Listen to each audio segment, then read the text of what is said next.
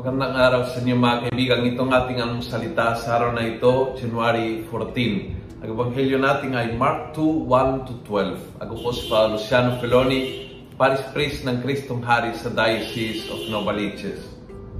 Sabi ng ebanghelyo, the four men who carried him couldn't get near Jesus because of the crowd, so they opened the roof above the room where Jesus was and through the hole lowered the man on his mat.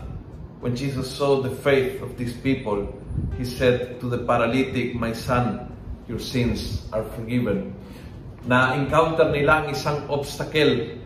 Hindi sila nag-turn around at umuwi. Hindi sila sumuko, hindi sila nag-give up dahil sa single obstacle na na-encounter nila. Na-encounter nila ang obstacle na gusto nilang puntahan si Jesus para ilapit yung kanilang kaibigan na paralitiko, pero maraming tao hindi sila makakalapit.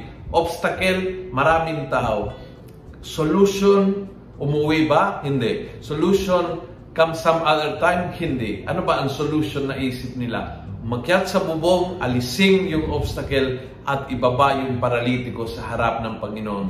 Consequence ng kanilang action, pinagaling ni Jesus ang kanilang kaibigan.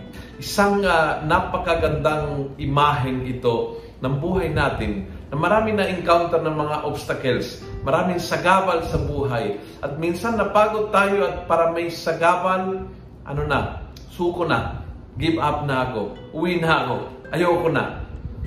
Sana ma-encourage tayo ng pananampalataya ng mga taong ito, ng mga kaibigan ng paralitiko, ang bawat obstacle, no? Ang bawat uh, sagabal sa buhay natin ay sampaanyaya na magawa at mahanap ng paraan dahil kung hindi pwede yung sa plan B, may ibang possibilities, may ibang pamamaraan, may ibang plano. Sa isang puso na naghahanap ang kalooban ng Diyos, ang mga sagabal are never end of the road.